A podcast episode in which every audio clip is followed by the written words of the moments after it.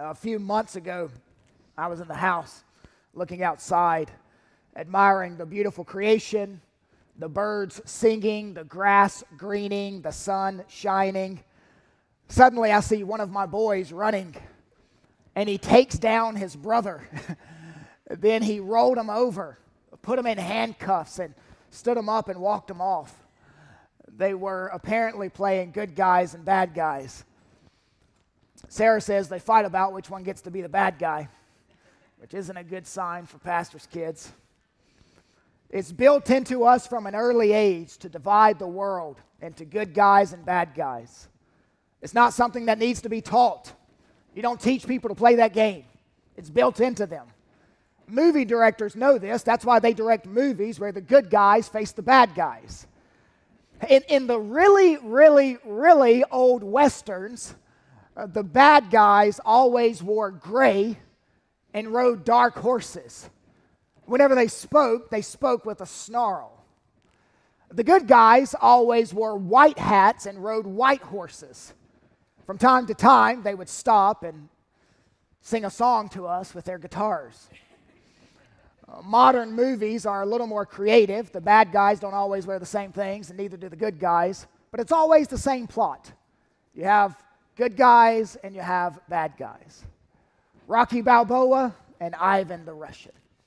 Batman and the Joker.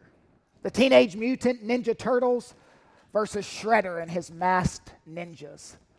Some of these bad guys live on in infamy. Darth Vader, uh, Mr. Potter in It's a Wonderful Life, Biff from Back to the Future. The whole wrestling industry WWF, WWE, it's, it's wrestling if you're from the north, it's wrestling if you're from the south. But uh, the whole wrestling industry is built off of this. In every match, you have a good guy versus a bad guy. And in their business, they call the good guy the baby face, and the bad guy they call the heel. The classic example of this was Hulk Hogan versus Andre the Giant. Now, this good guy, bad guy stuff doesn't just live in movies and WWE, it lives in literature as well. There's always a villain and a hero, an antagonist and the protagonist. Shakespeare liked his antagonist, so he created Lady Macbeth. In the 1847 novel Jane Eyre, you meet Mr. Rochester, the antagonist. It's in our children, it's in our movies, it's in our literature, it's in our songs. John Durrell wrote a song in 1980 that went like this There's always the good guys and the bad guys. Some things will never change. The good guys always say that crime doesn't pay, the bad guys always claim both sides are the same. The good guys and the bad guys. There are saints and there are scoundrels. Now we've managed to make it to 1 Samuel chapter 11 verse 13. This is another classic good guys versus bad guys story. So I want to introduce to you the good guys, or in the wrestling context, the baby faces, or in the literature context, the protagonist, or in the movie context, the heroes. The first is Saul. Saul grew. Aren't you glad that uh, you're not outside right now? You hear that? Hear that rain? Uh, that's, that's good. I'll preach a little longer. Uh, so Saul grew up on a farm. It was a big family farm. He grew up shoveling manure, pulling calves out of the birth canal, planting, harvesting. He did it all.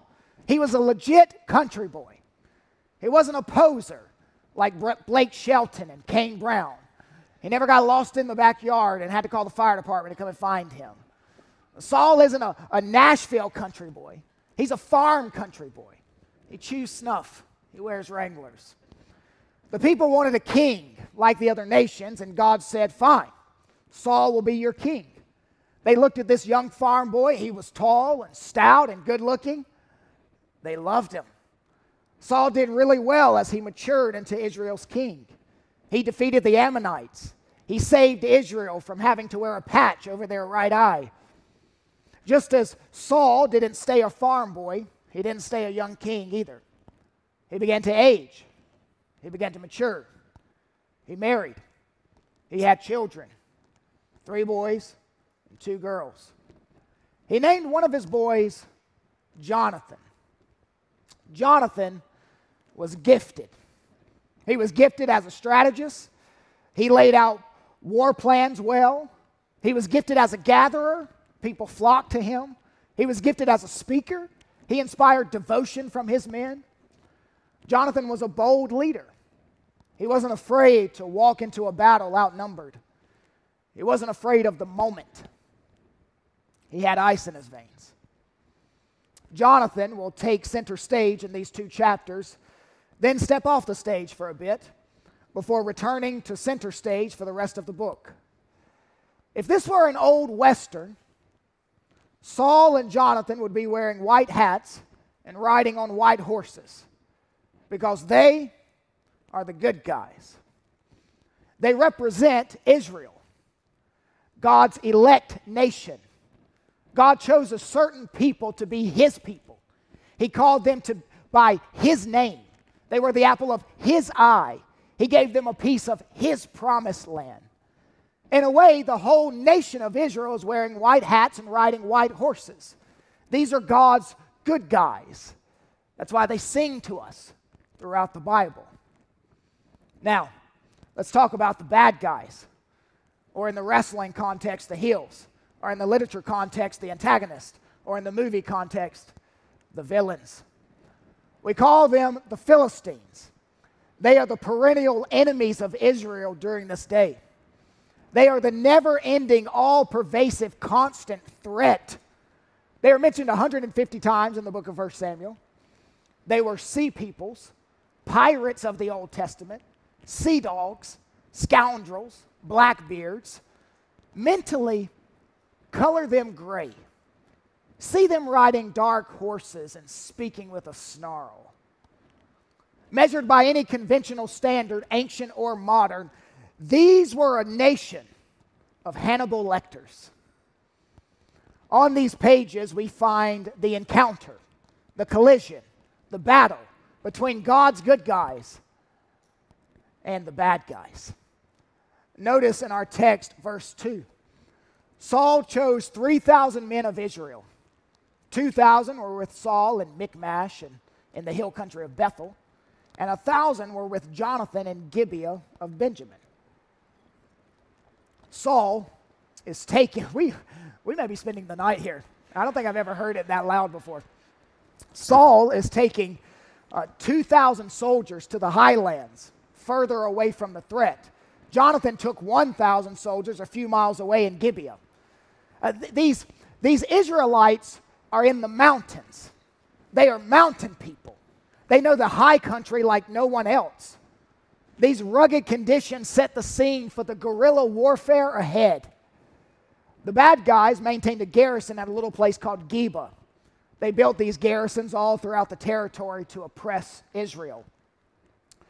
It was a, a fortified military outpost staffed with guards. Jonathan and his 1,000 men went after the garrison in Geba and brought it down. They killed all the guards and took possession of the garrison. Saul heard of his son's victory and he blew the trumpet, calling for mobilization of all the troops at Gilgal. The Philistines raised the alarm. The Hebrews are in revolt. Jonathan's little victory caused quite a stink. The Philistines are stirred up and they're mad as hornets. Verse 5 And the Philistines mustered to fight with Israel 30,000 chariots and 6,000 horsemen, and troops like the sand on the seashore in multitude. Jonathan has awakened a sleeping giant. There is a fierce rage. The Philistines come with 30,000 two man chariots, 6,000 dark horses, and ground troops like the white sand on the seashore, except they're dressed in gray. This was not a measured response, not an equal retaliation. Gordon Keddie uh, compares this response to the U.S. response when Japan bombed Pearl Harbor. They stirred up a massive enemy. They were unprepared for the magnitude of the Philistines' reaction. By the way, notice the language a multitude like the sand on the shore. That's language that God used to promise Abraham many descendants. That's a good guy phrase. Now used for the bad guys? Verse 6 When the men of Israel saw that they were in trouble, for the people were hard pressed, the people hid themselves in caves and in holes and in rocks and in tombs and in cisterns. And some Hebrews crossed the fords of the Jordan to the land of Gad and Gilead. But Saul was still at Gilgal, and all the people followed him, trembling. While both sides prepare for war, Samuel, the old priest, tells Saul to wait seven days, and he will come to Gilgal and offer a sacrifice before they go to war. This was a common spiritual exercise. It's asking for the favor of God before the upcoming battle. But waiting seven days seems like suicide. Saul's army is melting away. His enemy was mobilizing. He scans the horizon, and hour by hour, he sees more chariots come against him. He sees his army hemorrhaging soldiers. He's had enough. Now is the time to act. Now's the time to act. He barks a command bring the livestock. I will make the burnt offering and the peace offering myself. The text points out that as soon as Saul finished making the sacrifice, Samuel showed up, walking slow with his cane, the old priest. Verse 11 Samuel said, What have you done? Just like the words to Adam and Eve, What have you done? Just like the words to Cain, What have you done? It's a question, but a rhetorical one. It's a diagnostic one. The old priest Samuel wants, to, wants King Saul, who's in the prime of his life, to realize the seriousness of his sin. You're not a priest. You're not authorized to make these sacrifices before going to war. Any sacrifice that was a prelude to battle was to be done by a priest only. Saul defends his sin. It was the army's fault for defecting. It was your fault, Samuel, for not showing up. It was the Philistines' fault for attacking. People that are good at making excuses are rarely good at anything else. Saul is showing an inability to admit his fault. His actions were more than just being hasty, it signals that he didn't trust in God. Verse 14, Samuel says, But now your kingdom shall not continue. The Lord has sought out a man after his own heart, and the Lord has commanded him to be prince over his people, because you have not kept what the Lord commanded you. You have played the fool, Saul. Because of this, there will be no dynasty. Your son Jonathan will not be king after you. He's capable, he's a leader, but he will not be king because of your lack of faith in an hour of crisis. See, crisis can be a fertile ground for heroism, but you have played the you have not played the hero. You have not played the good guy. You have not played the protagonist. You have not played the babyface. Now, does, it, does this not seem extreme? Saul makes one small mistake, and God ends his dynasty forever. This event shows that small matters of negligence are often considered by God to be major indicators of a heart problem. Let's just step back for a moment. Why would the king allow Samuel to call him a fool? Well, because on Israel's org chart, a priest was higher than a king. In this story, the priest's sacrifice was more important than the king's war. This is not an immediate rejection of Saul himself as king. He will remain king for a while longer. This is just a rejection of his dynastic kingship. Samuel, the old priest, leaves without making the sacrifices he had come to make. Now, back to the battle. Israel's army has gone from 3,000 strong to a mere 600. All the others are playing hide and seek in the rocks and in the graveyards. Verse 17 And the raiders came out of the camp of the Philistines in three companies. They went in three directions north, west, and southeast. They are creating instability and fear throughout the company of the Hebrews. They are squashing rebellions and blocking additional troops from reaching Saul. Then we have a little historical note that reflects the status of the Israelites under Philistine domination. It's like the, the narrator is pressing pause on the battle to let us know, verse 19. Now there were no blacksmith to be found throughout all the land of Israel. For the Philistines said, Let the Hebrews make themselves swords, or lest the Hebrews make themselves swords or spears. But every one of the Israelites went down to the Philistines to sharpen his plowshare, his mattock, his axe, or his sickle. And the charge was two thirds of a shekel for the plowshares and for the mattocks, and a third of a shekel for sharpening the axes and for setting the goads. The bad guys had removed all of the blacksmiths from Israel. They banned them from working in Israel to prevent any weapon development. This was a way of forcing the mountain people to be dependent on them. Even the note here the Philistines paid one thing for sharpening, and Israel paid another. Even to sharpen and repoint their agricultural tools was an exorbitant price. You have that historical note because the narrator reveals Israel goes to war with no weapons. And this is why they have no weapons. Well, I've, I've got a pitchfork. Well, I've got a sharp shovel. Well, I've got a rake. They were reduced to weapons made of wood and stone, weapons like slings and clubs. The Philistines had the advantage in technological warfare, they were more advanced. There were only two swords among all of Israel's army. Notice verse 22. So on the day of the battle, there was neither sword nor spear found in the hand of any of the people with Saul and Jonathan. But Saul and Jonathan, his son, had them. 1 Samuel 14, verse 1. One day, Jonathan, the son of Saul, said to the young man who carried his armor, this is one of the two swords in the Israelite possession at this moment, Come, let us go over to the Philistine garrison on the other side. But he did not tell his father.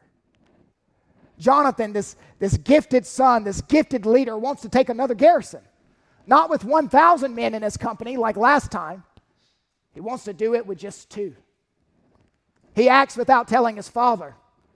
The, the, the strain of Saul's indecision was more than Jonathan could handle. Saul had a history of indecision. Now he's hesitant to act in the face of superior forces. Maybe he's hesitant because he's fearful. Maybe he's hesitant because Samuel rebuked him and he knows those sacrifices he made were not accepted by the Lord. Jonathan didn't want his father's unbelief to veto his daring venture, so he did it without proper military approval. Verse 2 of chapter 14. Saul was staying in the outskirts of Gibeah in the pomegranate cave at Migron. Now let's talk about this. It could be translated Saul was sitting. He is sitting instead of acting. He's sitting on his blessed assurance instead of fighting for his people like a fearless king. Alistair Begg says Saul was sitting at Pomegranate Cave. Sounds like a very nice coffee shop, doesn't it? He's ordering a tall decaf cappuccino sitting in the, that's a movie line. As one person got it, I'm glad. He's sitting in his, in his cave and he's showing his timidity. A, a timidity his, his son did not possess. Now, notice who's in the cave with Saul. Verse 3. Ahijah, the son of Ahitub, Ichabod's brother, son of Phinehas, son of Eli, the priest of the Lord in Shiloh, wearing an ephod. This is not a needless genealogy. It's showing who Saul is keeping company with. The narrator is casting a dark shadow over his company of friends in the coffee cave. You remember Phinehas from the previous chapters? That meat loving, woman chasing priest? Well, he's collaborating with his grandson, a priest whose dynasty is doomed. This shows that Saul has lost or ignored Samuel as a spiritual advisor. Now the scene shifts to Jonathan's small covert military operation. Jonathan uh, uh, approaches the, the Philistine garrison. There's a rocky crag on one side and a rocky crag on the other side. In case you don't know what a rocky crag is, uh, here I brought a modern picture. The, the narrator comes, the narrator names one rocky crag Bozez and the other rocky crag Seneh. The names mean slippery and thorny, not very inviting for hikers. One commentator said the rocky crags and ravine which Jonathan and his armor bearer have to negotiate is precipitous and involves skillful rock climbing. Chapter 14, verse 6. Jonathan said to the young man who carried his armor, Come, let us go over to the garrison of these, notice this word, uncircumcised. Would you mark that? That's another name for the bad guys. Uncircumcised. And then notice this it may be, my favorite two words in, in, in today's study. It may be that the Lord will work for us, for nothing can hinder the Lord from saving by many or by few. There's no dogmatism here, there's no presumption on Jonathan's part. What is he saying? God may give us victory, but he doesn't have to give us victory. I love that two word phrase, may be. There's beauty in the balance. May be is a part of faith. Behind Jonathan's daring act was the simple conviction of his faith. Nothing can hinder the Lord from saving by many or by few. Jonathan's faith arises even when there is no reason for optimism.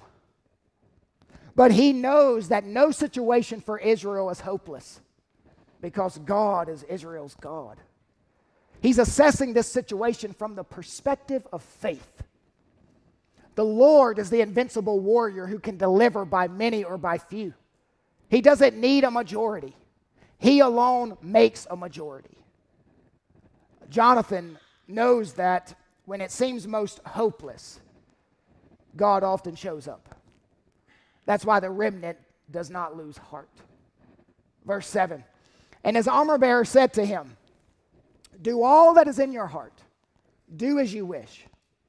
Behold, I am with you, heart and soul.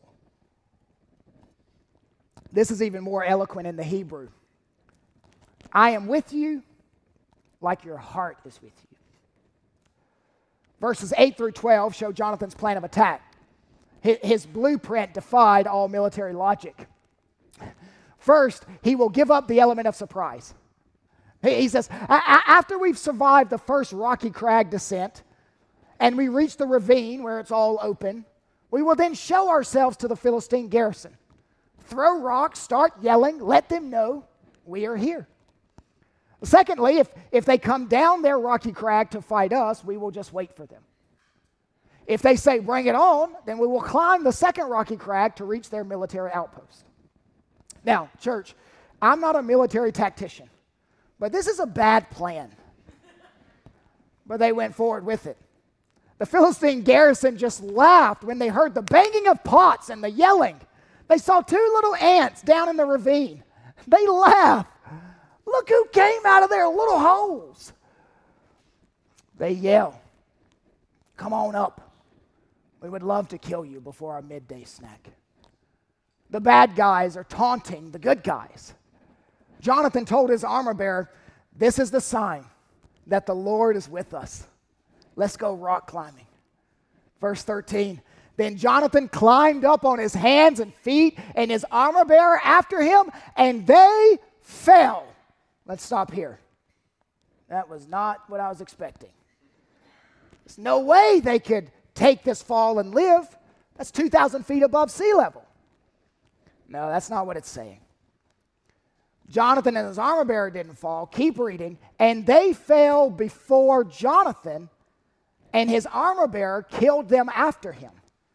And that first strike, which Jonathan and his armor bearer made, killed about 20 men within, as it were, half a furrow's length and an acre of land. Two men killed, 20 men. The narrator even gets specific. They did this in the size of an area plowed by a yoke of oxen in a day. At this very moment, there was an earthquake, a, a perfectly timed tremor. a trembling of God. And then God dropped a supernatural fear on them. The Hebrew word terror is mentioned three times in verse 15. The Philistines start fighting one another. Saul and his men are situated about half a mile away from that garrison. And the watchman, the towerman, sees 30,000 two man chariots go crazy. They see the Philistines killing one another. The bad guys are melting away. They see the flag at the local garrison has been torn down. Saul says, Take a roll call. Who is doing this? King, we had 600 men. Now we have 598. Two are missing.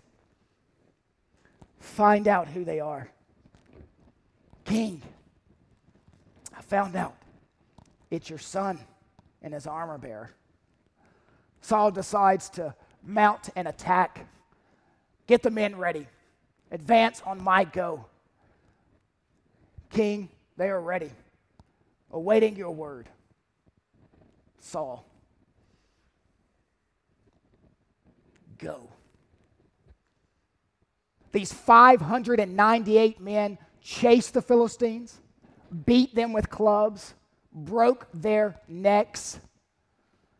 Verse 21 Now the Hebrews who had been with the Philistines before that time and had gone up with them into the camp, even they also turned to be with the Israelites who were with Saul and Jonathan. Likewise, when all the men of Israel who had hidden themselves in the hill country of Ephraim heard that the Philistines were fleeing, they too followed hard after them in the battle. In other words, the former turncoats switched allegiances. Those hiding in the caves, the 2,400 other soldiers, they came out and joined the chase. God saved Israel. God saved the good guys. What a day. How could they win without swords? They don't need swords. The Philistines are stabbing one another. Verse 24, and the men of Israel had been hard pressed that day. So Saul laid an oath on the people, saying, Cursed be the man who eats food until it is evening, and I am avenged of my enemies. So none of the people had tasted food. Do you hear that self centered mentality? Avenge myself. Not our enemies, but my enemy. Saul is making this personal. It's a little touch of I, me, my, mine. This isn't zeal for the Lord. This is a preoccupation with personal vengeance. He has ulterior motives. Then Saul does something foolish. Again, he imposes a ban on food. They are pursuing enemies through the hot beating sun. They are involved in hand to hand combat crossing rugged terrain. People need a certain caloric intake to continue this physically taxing mission. One scholar pointed out that, that there was historical precedence, precedence for this food ban. It wasn't unheard of, this had happened before, but this one was not commanded by the Lord. Remember, Saul isn't hearing from the Lord, he's hearing from a rejected priesthood. If God commanded this vow, God would have given his soldiers the strength to go without food. But this wasn't from the Lord. We don't know Saul's motives in this. We could speculate. It could have been a religious motive, maybe an effort to gain God's favor. Maybe he thinks God is more likely to listen if there's some self denial. He could be trying to force God's involvement, drawing God into battle instead of following God into battle. So it could have been a, a religious motive, or it could have been a practical motive. He doesn't want to slow the mission by allowing his soldiers to eat. These men are hungry, tired, famished. The word faint is used over and over and over again in the narrative. But they will not eat because of Saul's prohibition, his rash vow that tacked a curse on the end. Whoever eats dies. Verse 25 And when all the people came to the forest, behold, there was honey on the ground. And when the people entered the forest, behold, the honey was dropping. But no one put his hand to his mouth, for the people feared the oath. Now, I don't know what it is about honey in Philistine territory, but this isn't the only time honey is mentioned in this geographical area. Samson had a run in with honey. Jonathan was unaware of his father's rash vow, so when he saw the honey, he put some in his tea and then put some on his Cheerios, like all of God's good people. The soldiers yell, Stop! Your father commanded all of us to refrain from eating until we mow down the enemy. You didn't hear it because you were defeating that Philistine garrison, but your father did prohibit it. Anyway, they finish up the mop up operation. Verse 31. They struck down the Philistines that day from Michmash to Aijalon, and the people were very faint. The people pounced on the spoil and took sheep and oxen and calves and slaughtered them on the ground, and the people ate them with the blood. The famished forces are now relieved from the vow. These hungry, hungry, hippo, hungry, hungry soldiers, it's a wonderful game. These hungry, hungry soldiers butchered Philistine cattle and goats and sheep wherever they found them. Uh, they then glutted themselves with meat and blood and all the works. The narrator uses the word pounced. It's used in other places of birds of prey descending on their victims. This is a virtual feeding frenzy, like 3,000 piranhas all at once. In, in their haste, they did not drain the blood, which was required of the good guys in Israel, because blood was the symbol of life, and life belongs to Yahweh. Normally, they killed animals on something elevated, like a stone. That way, they could drain the blood. Basically, what these people did here was not cook the meat properly. Someone ran and told Saul, The soldiers are doing something Leviticus prohibits. Saul said, Roll a big rock over here, now. So they did. That night, each soldier, one after another, led an animal there to be butchered. Verse 35. And Saul built an altar to the Lord. It was the first altar that he had built to the Lord. Then Saul said, Let us go down after the Philistines by night and plunder them until the morning light. Let us not leave a man of them. And they, the soldiers, said, Do whatever seems good to you. But the priest said, Let us draw near to God here. It's interesting. Saul is concerned that things be done properly with the soldiers eating but there isn't even the slightest concern that he goes about the next mission with the proper approval of God. One of the priests, probably Ahijah, slows him down. He said, let's, let's just find out what God thinks about this. Verse 37 And Saul inquired of God, Shall I go down after the Philistines? Will you give them into, my, into the hand of Israel? The saddest verse. But God did not answer him that day. There was no green light or red light. Why isn't God answering? God would not answer the king or the priest. We are the good guys. Why aren't you speaking to us? Saul discerns that there must be sin in the camp. That's why God isn't answering. Who sinned during the battle today? Who ate? All the soldiers were quiet including his son, Jonathan.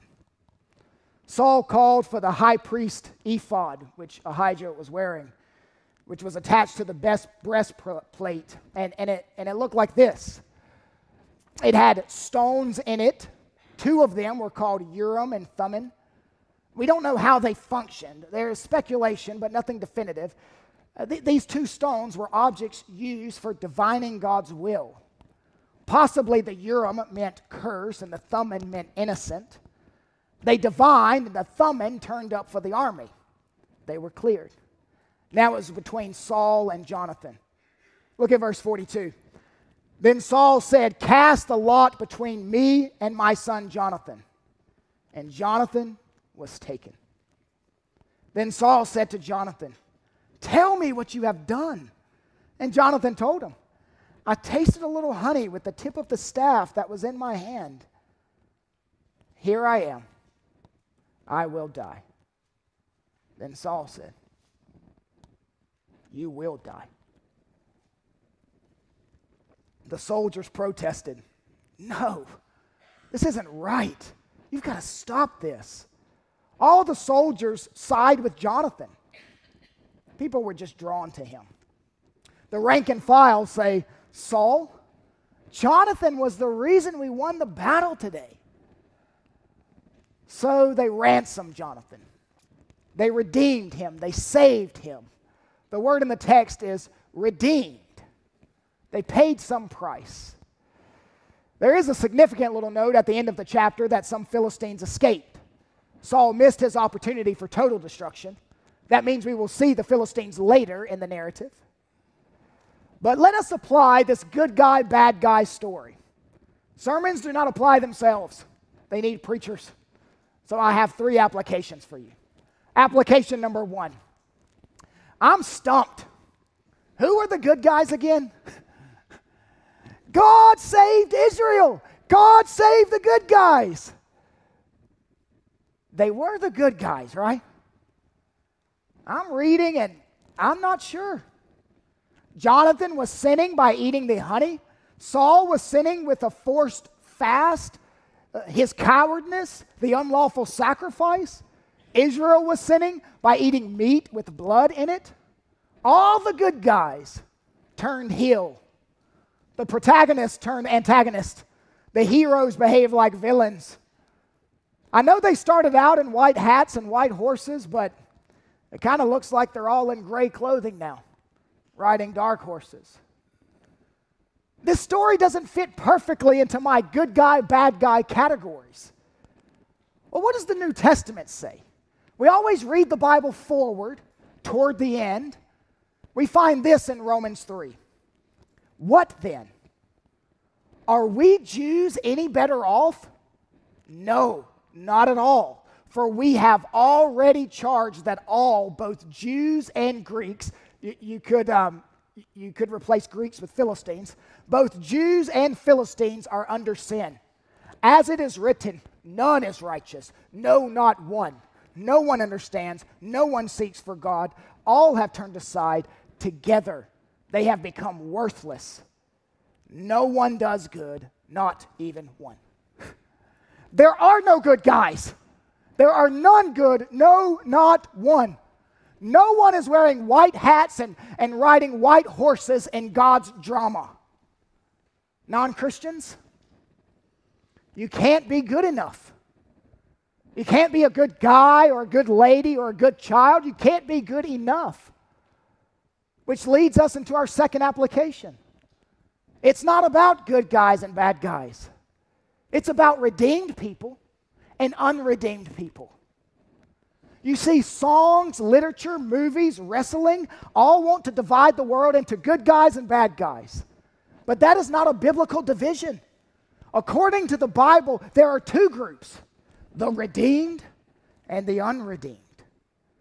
The Bible doesn't deal with caricatures like the old Western movies, it deals with real characters. Sometimes the good guys act like bad guys, sometimes the heroes act like villains. Sometimes you can't tell the difference between the protagonist and the antagonist. Is that a baby face or a heel? What makes you bad is not if you have a snarl on your face, but it's that you have sin in your bloodstream. There is a unique little picture at the end of these two chapters where Jonathan is redeemed. Some price was paid to redeem his life the soldiers secured his release by the payment of a price. That's practical redemption. But there is a spiritual redemption. Theologically, Jesus' saving work on the cross paid a ransom price for us. We are redeemed by his work on our behalf. The old song goes, He paid a debt he did not owe because we owed a debt we could not pay. 1 Corinthians 6:20, you were bought with a price.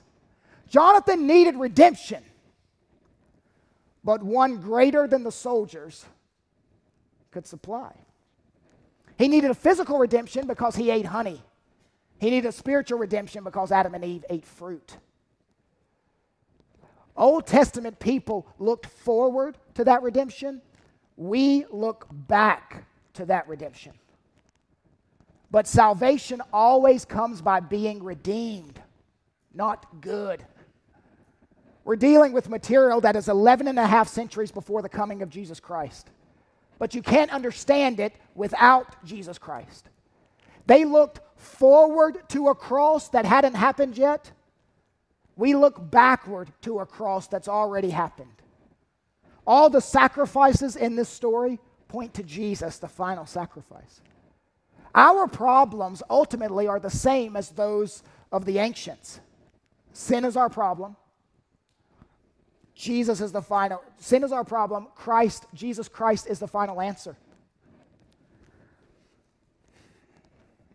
Your problem, our problem, is more than pimples on the skin, it's sin in the bloodstream. There are no good guys in heaven, only redeemed guys. Good guys and bad guys are all redeemed the same way repent and believe. Now, the third application. All these good guys and bad guys point us to the perfect guy. You know, when you step away from the story, Saul had no reason to fear the Philistines destroying him in Israel. God didn't just make him king of the nation to let them die under his rule. He gave them a promise I'm bringing a redeemer from this nation. I will not allow this nation to be wiped out. Earlier, I said there are no good guys in God's drama riding a white horse. Well, that's partially true. There is no good guy riding a white horse. But there is a perfect guy riding. Revelation 19 presents Jesus as a mighty warrior coming on a white horse. His eyes are like a flame of fire, his robe is dipped in blood. So, whether you are a good guy or a bad guy, a moral woman or an immoral woman, an obedient child or a stubborn child, this is your only hope. The only one who can ride a white horse sinlessly. Let's stand and pray together. Father, you have been good to us, particularly good to us in sending Jesus to redeem us. Well, Father, we revel in that redemption. We revel in your goodness. As we sing, would you clothe our words in the righteousness of Christ? Would this praise be acceptable to you because of what Jesus Christ accomplished on the cross? We love thee because you first loved us. Church, let's sing. Thank you for listening to this resource of Faith Family Church. We gather on Sundays at 495 Hugh Hunter Road in Oak Grove, Kentucky, and are a short drive from Fort Campbell and Hopkinsville, Kentucky, as well as Clarksville, Tennessee. For more information, visit our website, myfaithfamilychurch.com.